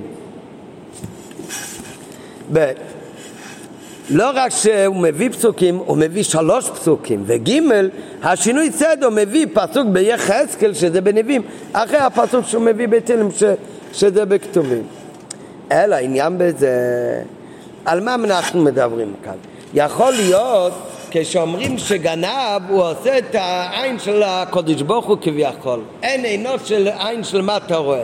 כן? מה זאת אומרת? על איזה סוג גנב מדברים כאן? ובן אדם גנב כופר ואפיקורס, הוא בכלל לא מאמין באלוקים, ולכן הוא גונב? לא, זה גם לא בסדר, מאוד לא בסדר. אבל במידה מסוימת טוב, הוא צריך ללמד אותו, הוא ידע, אז הוא יסיק גם לגנוב. על מה מדברים כאן? כאן מדברים על בן אדם שהוא מאמין שיש עין של מעלה. אם לא מתאים להגיד שהוא עושה כביכול את העין של מטה כאילו הוא לא רואה, סליחה, הוא לא מאמין בכלל שיש עין. אלא מה מדברים כאן על אחד שהוא מאמין שיש עין של מעלה, הוא מאמין שהקדוש ברוך הוא יש עין, אלא הוא עושה את עצמו כאילו, הוא עושה כאילו הקדוש ברוך הוא לא רואה אותה. אז מה זאת אומרת? מה הבן אדם הזה חושב לעצמו? מה הפירוש הפשוט של דברי רבי יוחנן בן זכאי? אתמול למדנו את זה בהסבר, בהבדל בין גנב לגזן. אבל מה באמת ההסבר? מה בן אדם באמת חושב אותו אחד שאומרים שהוא גנב, הוא עושה את העין של מטה כאילו אינו רואה? מה בדיוק? מה החוצפה שלו ומה החוסר אמונה שלו? מה הוא לא מאמין? הוא לא מאמין שיש הקדוש ברוך, הוא לא מאמין שהקדוש ברוך הוא רואה אותו, או שהוא לא מאמין שהקדוש ברוך הוא יכול לראות. מה זאת אומרת? אם הוא מאמין שיש עין כביכול הקדוש ברוך הוא, לא בגשמי, אבל אם הקדוש ברוך הוא היצר עין הלא יביט, הקדוש ברוך הוא יכול לעשות עיניים לכולנו, אז הקדוש ברוך הוא גם מסתדר. אז מה כאן החוסר אמונה שלו? במה הוא בדיוק לא מאמין? וקושי, איך בא בן אדם שהוא מאמין? מי אומר שהוא מאמין? עובדה שהוא יודע שיש עין שלמעלה, אז איך הוא מגיע לטעות משונה כל כך לומר עין של מטה כאילו אינו רואה? הרי זה מה שאמרנו אתמול, זה בדברי רבי יוחנן בן זכאי, זה הרי הגודל החטא של הגנב, שהוא אומר העין של רובן, של בעל הבית, הוא יודע שהוא רואה, לכן הוא מסתתר ממנו ומגיע באמצע לילה עם כובע גרב. והעין של מעלה שהקדוש ברוך הוא עושה כאילו שאינו רואה. כלומר, באמת זה מה שהוא חושב, הוא מאמין שיש עין של מעלה והוא חושב שהוא לא רואה אותו. איך הוא מגיע לכזה טעות בכלל? איך זה עובד? ולכן צריך להביא על זה פסוק. הפסוק הוא לא רק ראיה, הפסוק הוא הסבר. ופסוק אחד הוא לא מספיק הסבר, צריך 3 פסוקים, כי זה לא קורה ברגע אחד בן אדם מגיע לכזה טמטום שהוא מאמין שיש בורא עולם, והוא מאמין שהקדוש ברוך הוא יש לו גם עין של מעלה כמובן, אבל ביחד עם זה הוא חושב שהוא לא רואה. אלא זה הולך מדחי אל דחי, זה עובר ב3 שלבים, ולכן מביא הגמרא על זה 3 פסוקים, ולא לפי סדר כתוב בנח, אלא לפי סדר ההידרדרות שלו, שהוא מגיע לטעות כזאת שיכול להיות עין ולא רואה. ועל זה מביא רבי יוחנן בן זכאי 3 פסוקים ומלמד אותנו בזה את סדר הירידה של הגנב. טוב, אנחנו צריכים ללמוד קצת סדר עליה בעבודת השם, אבל כאן הוא אומר מהו סדר ההשתלשלות של הנפילה של הגנב. אז הוא מסביר את סדר ירידתו של הגנב. הפסוק הראשון הוא אומר הוי הממיקים מהשם להסתיר עצה, להסתיר כאילו כתוב להסתיר עצה, והיה במחשך מעשיהם. כלומר, בהתחלה הוא יודע שיש לו עין, וכשיש עין אז העין הוא גם רואה. אם אנחנו רואים הקודש ברוך הוא בוודאי רואה. אלא מה? הוא מדמה ואומר מאחר שמלמעלה נברא כדי שיראו בו, פעל הדבר בכל מקום שהעין ראיה ישנה רק בעת האור, אבל לא במצב של מחשב. מה זה? בדיוק כמו בגשמית, כשיש בן אדם הוא רואה, אבל כדי לראות הוא צריך אור, בחושך לא רואים. אז הוא חושב שאותו דבר זה גם כלמעלה, יש באמת עין ויש עין רואה, אבל העין רואה באור ולא בחושך. מה שאני עושה בחושך לא רואים, כמו שהחבר לא רואה, אז כך גם מלמעלה לא רואים, כי המעשים שנעשים במחשכים זה נעשה בחושך, זה לא נראה. רק מה זה מחשבה שטותית? מה זאת אומרת? זה הרי מה זה ראייה גשמית? איך עולה במחשבתו שטות כזו? לחלק בין אור לחושך אצל העין של מעלה. מאיפה מגיע כזה שטות? בעין של מטה. אז בוודאי יש הבדל, מה שאני עושה באור טל רואה, מה שאני עושה בחושך טל לא רואה. אם היה רואה אולי יושב אצלי בשיעור, חסר חלילה. כן, אז זה מה שרואים ומה שעושים לפני כולם, זה מה שרואים ומה שיש עוד. אבל כשיש מחשב, איך הוא עולה? מחשבה שטות כזו לחלק בין ער לחשך אצל עין של מעלה. דבר הזו, אז זה כדי להגיע לכזה מחשבה מעוותת צריך להיות כבר טעות קודמת. אז על זה, מה זה נובע? מטעות קודמת הנרמזת הפסוק השני. כן, הפסוק, הסדר של השלוש פסוקים זה מתחיל בתוצאה, ואחר כך מה הסיבה לטעות הזאת, ואחר כך מה הסיבה לסיבה הראשונה. דבר זה בא מטעות קודמת, שזה מרומז בפסוק השני שהוא מביא מתהילים, ויאמרו לו ירקו. הוא סבור שהקדוש ברוך הוא לא רואה אלא מה זה התחתית. הוא כביכול נעלה כל כך שאינו יורד למטה ואין לו שייכות לראייה גשמית. נדמה לו בעיניו שכדי לראות גשמית מוכרח התלבשות בעין גשמית. הקדוש ברוך הוא הרי אינו גוף, ואם כן חס וחלילה, כך הוא חושב, הוא גם לא בגדר של ראייה בעולם הזה הגשמי. אבל מאיפה מגיע לו כזה טעות שהוא חושב שגם אם הקדוש ברוך הוא רואה יש הבדל בין אור לחושך, שזה הרי שטות, כי זה מגשים את הקדוש ברוך הוא. מאיפה מגיע כזה שטות? זה מגיע מטעות קודמת. מה היה הטעות הקודמת? טעות קודמת זה שבאמת אצל הקדוש ברוך הוא אין הבדל בין אור לחושך. למה באמת? כי אצל הקדוש ברוך הוא אין גשמיות, אין לו גוף גשמי, אלא מה? אז הכל זה רוחני, אז אין הבדל בין אור לחושך באמת, נכון? אבל מה? כדי לראות דברים גשמים צריך עיניים גשמים. אצל הקדוש ברוך הוא כל עניין הרי זה ברוחניס, אז לכן גם כן אין לו שייכות לדברים של, כמו שאין לו עין גשמית, לכן גם אין לו ראייה לדברים גשמים. וזה הכוונה, ויאמרו לו ירקו. מה הכוונה לא ירקו? שהקדוש ברוך הוא לא רואה בעליונים, ברוחניס, לא בדברים הגשמים. הרי הקדוש ברוך הוא לא גוף, אז לכן הוא חס וחלילה גם לא בגדר יהיה בעולם הזה הגשמי. איך הוא בא לידי טעות כזאת? זה הרי גם טעות שטותית. למה?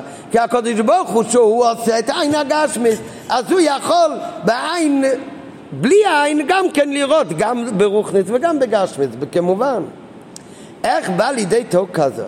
אז הלא כהמשך הפסוק שם, כתוב הרי באותו פרק בתהילים, הנתעז נא לא ישמע, אם יצר עין על היבית, אם ביכולת הקדוש ברוך הוא לברוא עיניים גשמיות שאיתם רואים גשמיות, אז הקדוש ברוך הוא גם יכול לראות גשמיות.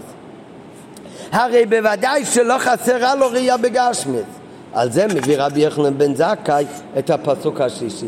מאיפה הכל מתחיל? מזה שהוא חושב שעזב השם את הארץ. הקדוש ברוך הוא בוודאי הכל יכול, הוא יכול לראות בגשמיות ברוחנית והכל, אבל הקדוש ברוך הוא כל כך גדול שלא לכבוד שלא להתעסק בכלל בעולם השפל הגשמי הזה, ולכן הקדוש ברוך הוא עזב השם את הארץ, אז הוא בכלל לא קשור למה שקורה כאן. אז זה הוא כבר לא מגביל את הקודש ברוך הוא.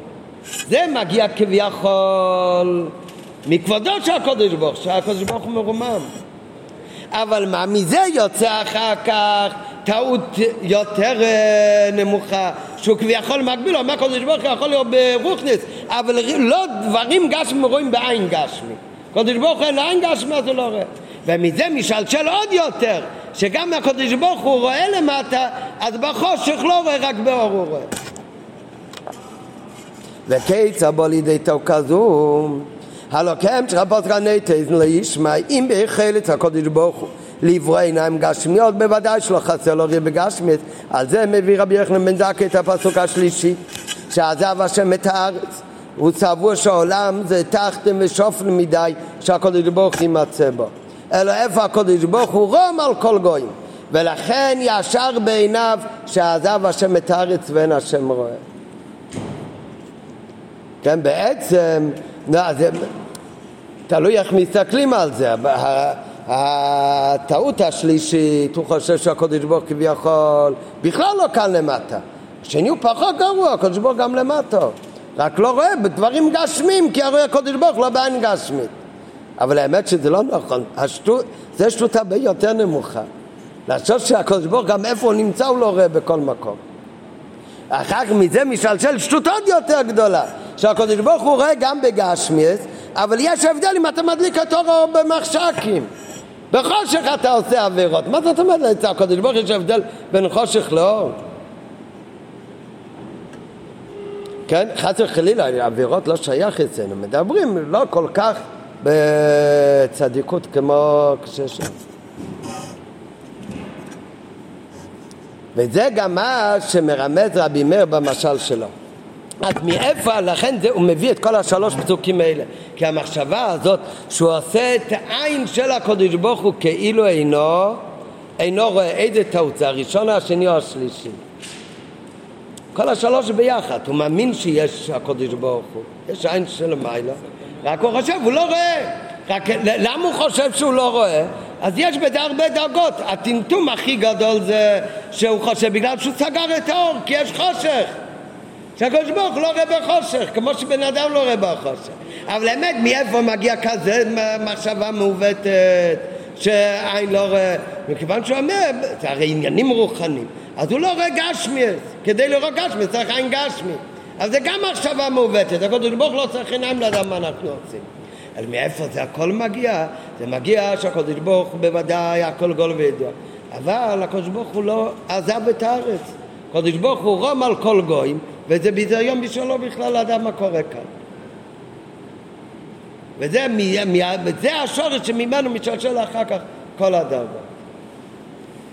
אז זה מי מביא את השלוש פסוקים? לכן רבי יוחנן בן זכאי צריך להביא את כל השלוש פסוקים.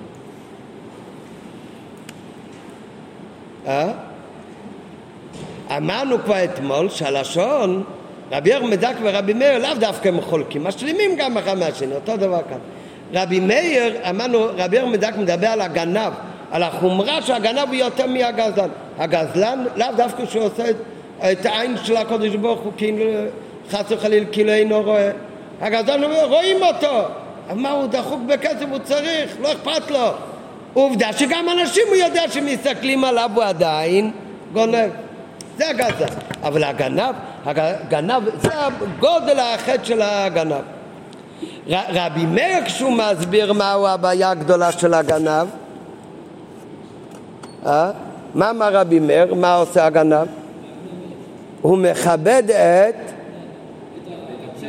את האנשים יותר כביכול את הקודש ברוך הוא, הוא מכבד יותר. מה כתוב? הוא הזמין את בני העיר ולא הזמין את בני המלך. למה בני המלך? אתה מלך, למה המשל? הרי מה נמשל?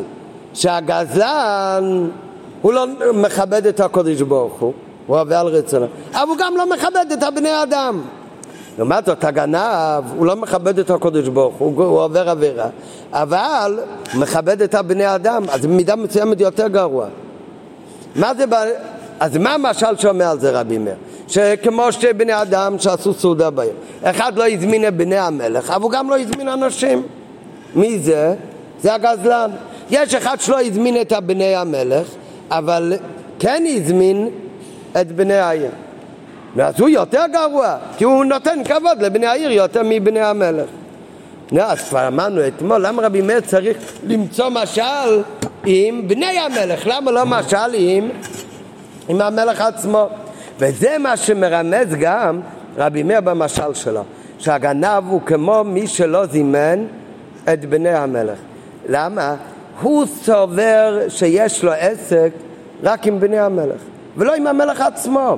לדעתו של הגנב, הקדוש ברוך הוא המלך בעצמו, מצד גדולתו הוא נתן את הנהגת העולם לידי ממוצים, לבני המלך. עם המלך עצמו אין אותו בתמונה. כל השורש של הטעות הוא מהפסוק השלישי, עזב השם את הארץ. ולכן באמת גם במשל שנותן רבי מאיר, הוא אומר הגנב, מאיפה מגיע כל הטעות שלו? הוא חושב שיש לו עסק עם בני מדינה ועם כל מיני ממוצים, אבל המלך עצמו כבר חוץ לתמונה. ואלו הם שלוש אופנים, זה למטה מזה, שבהם בא יצר הרע לשכנע את האדם למרוד בקדוש ברוך הוא. עכשיו כל העניין הזה, סדר השתלשלות הזה בירידה בעבודת השם, זה לא רק מדבר על הגנב שחושש שאין העין רואה אותו, אלא זה בכלל נוגע לכל אחד עם היצר הרע שלו, איך היצר הרע מנסה לשדל את הבן אדם למרוד בקדוש ברוך הוא. בהתחלה מה הוא אומר?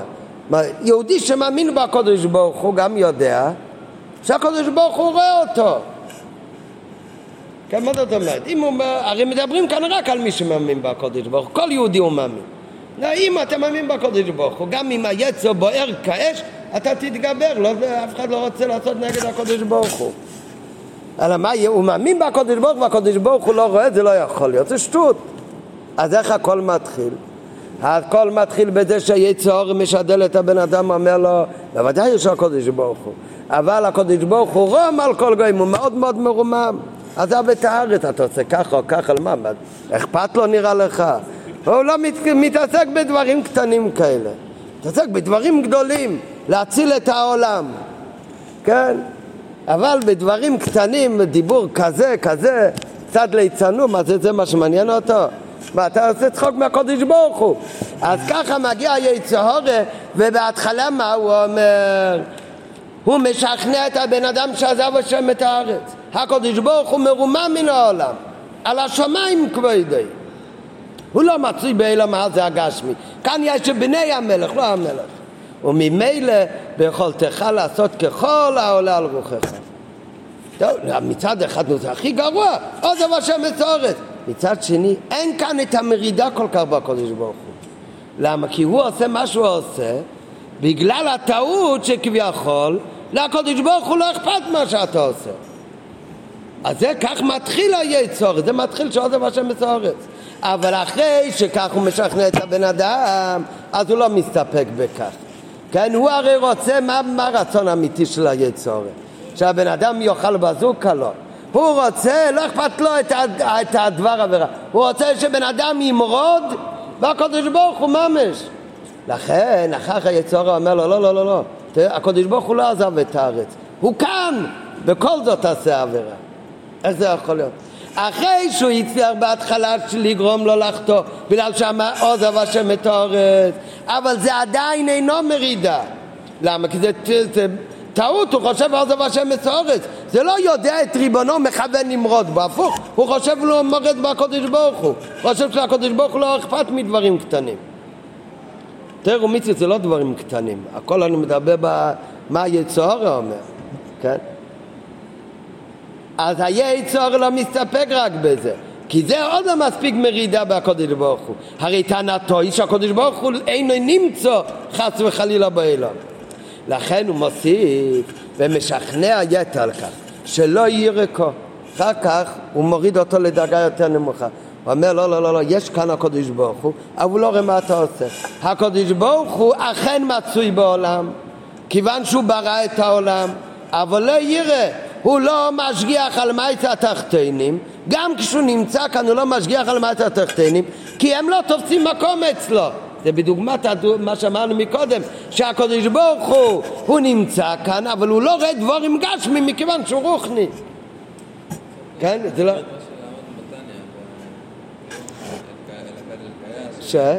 כן, בדי מנחה. אבל גם זו אינה מרידה שמה. זה גם עוד לא מספיק מרידה שמה בקודש ברוך הוא. כי בזה עדיין הוא מרומם את הקודש ברוך הוא. הוא טוען שראייתו כביכול, שהקודש ברוך הוא, אינה יורדת מטה עד לעניין נמגש מצד גדולתו. ברעיון זה כמו הטעות הראשונה שעוזב השם את האורץ. רק מה? הוא אומר לו, אתה יודע מה, הקודש ברוך הוא לא עזב את האורץ, הוא כאן. רק גם ביותו כאן הוא בעצם... גם בהיותו כאן הוא בעצם לא כאן, כי הוא מרומם, הוא לא מתעסק בדברים קטנים. כביכול ראייתו אינה יורדת מטה עד לעניין גשמי מצד גדולתו. זה כמו שאמרנו מקודם שיש עין שלו, אבל הוא לא רואה דברים גשמיים. מוסיף איפה משכנע אותה יותר מזה, וזה הפסוק הראשון שמביא, זה תחתית המדרגה, זה המרידה הכי גדולה, שתדע לך הקודש ברוך הוא גם נמצא כאן למטה, והוא רואה, והוא רואה גם דברים גשמים, הוא רואה גם דברים מה שנחשב כאילו קטנים שבן אדם עושה. אלא יש הבדל בין אור לחושך. כן, אבל כאן זה עכשיו בפנימית, לא כאן השלטר. הדברים של אור, אתה לומד תורה, אתה מתפלל, דברים שבקדושה, זה דברים שבקדושה, שם הקודש ברוך הוא רואה, זה, שם יכול להסתכל. דברים של חושך, זה הפך הקדושה, זה לא מתאים, שם הקודש ברוך הוא לא רואה. עניינים של אור וקדושה, זה רואה הקודש ברוך הוא. זה כביכול נוגע לו לקודש ברוך הוא. אבל תן היצורה, מה מקום יש שיביט הקודש ברוך הוא בעניינים של חושך והפך הקדושה? בחושך שם הוא כבר לא מסתכל, לא רוצה לראות את זה. ולכן, אתה יכול לחתור שם לא רואה. אז זה בעצם... מה ששלב יותר נמוך, אז הוא יותר כבר מאמין שהקדוש ברוך הוא כן רואה עד מטה. מצד שני, המרידה בקדוש ברוך הוא היא תמיד יותר גדולה. מה שיותר הוא מאמין שהקדוש ברוך הוא רואה גם למטה, ובכל זאת הוא חושב שיכול לחטוא, אז המרידה יותר גדולה. וההבדל בין ער לחשך, בהתחלה הוא עוד אומר יש הבדל אם הוא מסתכל במקום האור במקום הקדושה, למקום החשך, מקום הקליפה. מזה אחר כך משלשל שהגנב גם בגשמי הוא מחלק בין אור לחשך במובן הגשמי, שהוא עוד עלול לחשוב שהקדוש ברוך הוא יכול להיות גם עבירות, אבל אם עושים חושך בלילה כשגומרים שם לא רואים כביכול. עניין נוסף במשל של רבי מאיר, שהוא מדמה את עניין הגניבה. למה הוא מדמה את עניין הגניבה? רבי מאיר משתה, כן? יש אחד במשתה הוא לא מזמין את אף אחד, אחד במשתה הוא מכבד את בני העיר ולא בני המלך. כן, יש אחד, מה הנמשל? המשתה זה הגניבה. יש אחד בגניבה הוא לא מכבד את אף אחד, בכוונה הוא לא מכבד את אף אחד, זה הגזלן, הוא לא מפחד לא מהקודש ברוך לא מבני האדם.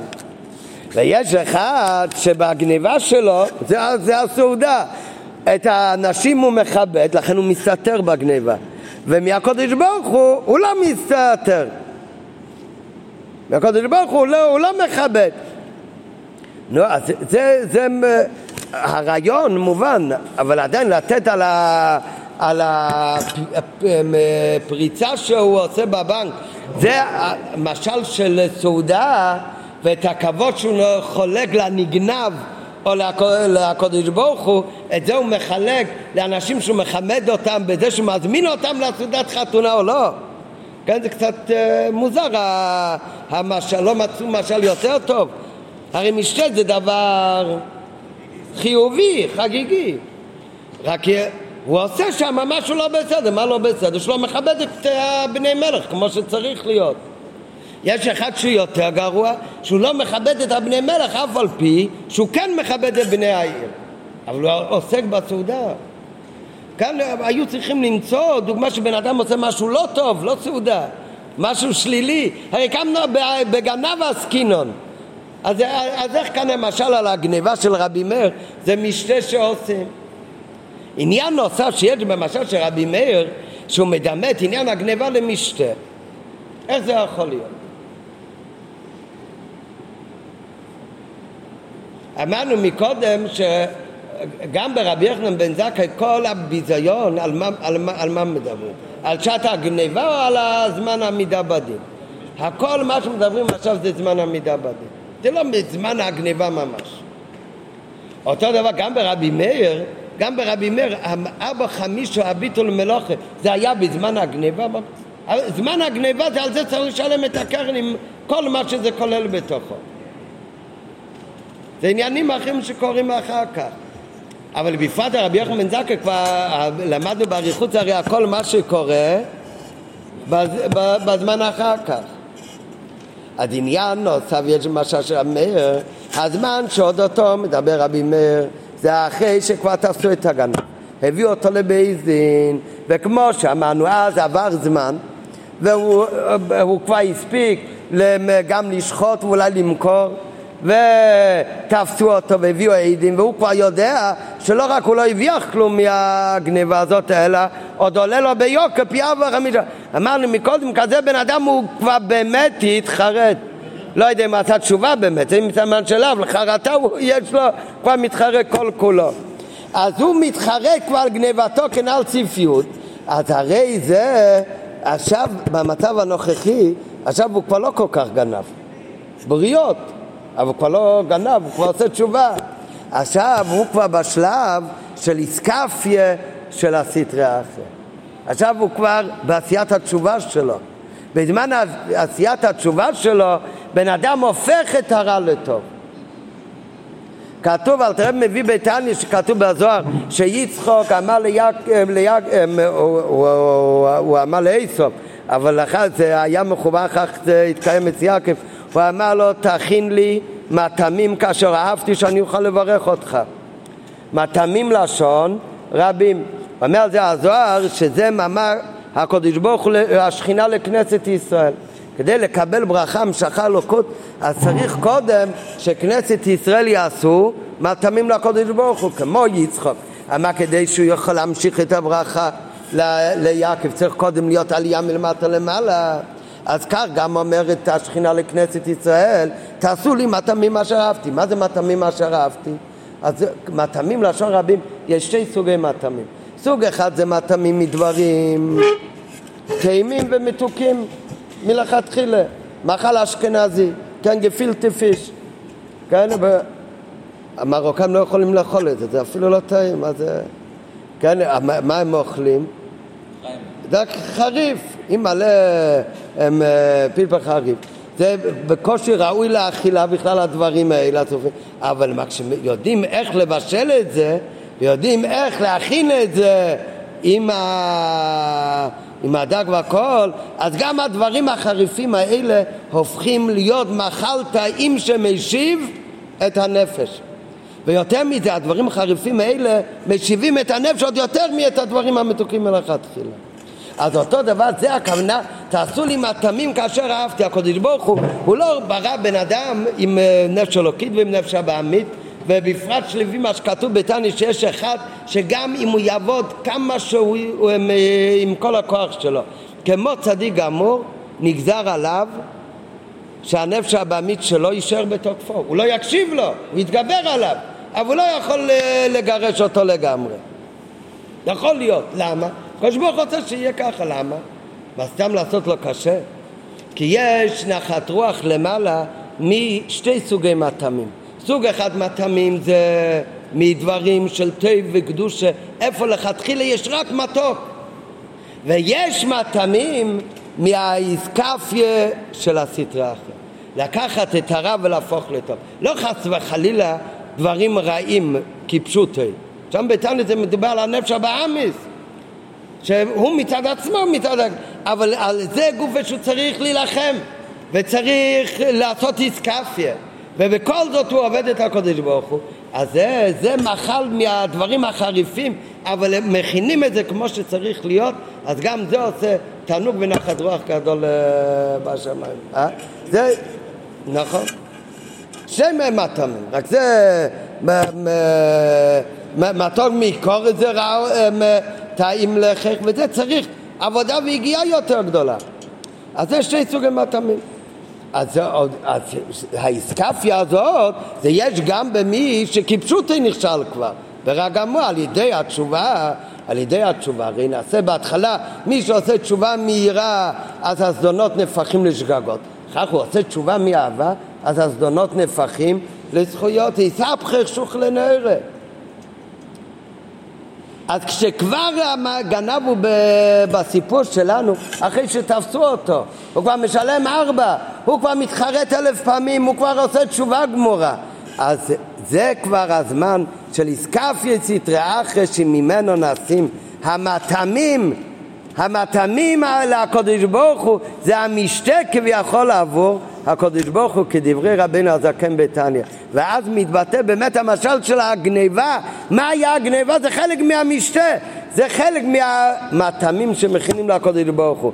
דווקא על ידי אופן זה של מתמים, וגם רשע ליום רעה שישוב מרישו והשערה שלו יום ואור למעלה, נעשה גודל נחת רוח לפניו יתברך. ועל ידי המשתה הנעשה בזמן הזה עבור הקדוש ברוך הוא, על ידי העבודה של איסקפיה ציטרא אחרא, נזכה לסעודתו של לוויתן לעתיד לבוא בקרוב ממש. אז זה מעניין שהסוף של השיחה בפנימיות העניינים זה לא על הרבי מאיר להסביר הפנימיות של רבי מאיר ורבי יוחנן לעניין ד' וה' של שור וצא, אלא הביאו בפנימיות העניינים זה על האות ה' של השיחה, שבדרך אגב הוא הביא שהמחלוקת, אם מסתכלים מצד הגנב והנגנב, אז יש את זה בעוד מקום שרש"י מביא אצלנו, זה בהבדל בין גנב לגזלן. אז את זה הוא מסביר בפנימיות העניינים, בהתחלה בעוד תזיין בדברי רבי יוחנן בן זכאי, למה הוא מביא 3 פסוקים שאין העין רואה כביכול, שזה 3 דרגות בירידה, וכך זה בכל ירידה שהיצור עושה בבן אדם שיהיה מרד במלכוס הקודש ברוך. בהתחלה אולי אין עין שורה, אחר הוא אומר שעין שורה ואתה יכול להסתתר, מה שיותר זה מגוחך זה יותר מרידה בקודש ברוך הוא. ואחר כך באות י"ז, אז את המשל של הסעודה שזימן את בני המלך, וזימן הגנב זימן את בני המדינה אבל לא את בני המלך, אז למה זה בכלל משתה? זה הוא אומר, מכיוון שמדברים על הגנב שעושה תשובה כבר, כשהגנב כבר עושה תשובה, אז גם הרע מתהפך לטוב, ולכן זה באמת משתה. כן, אבל במשתה הזה כבר לא יבואו בני המלך רק, זה משתה כבר למלך עצמו.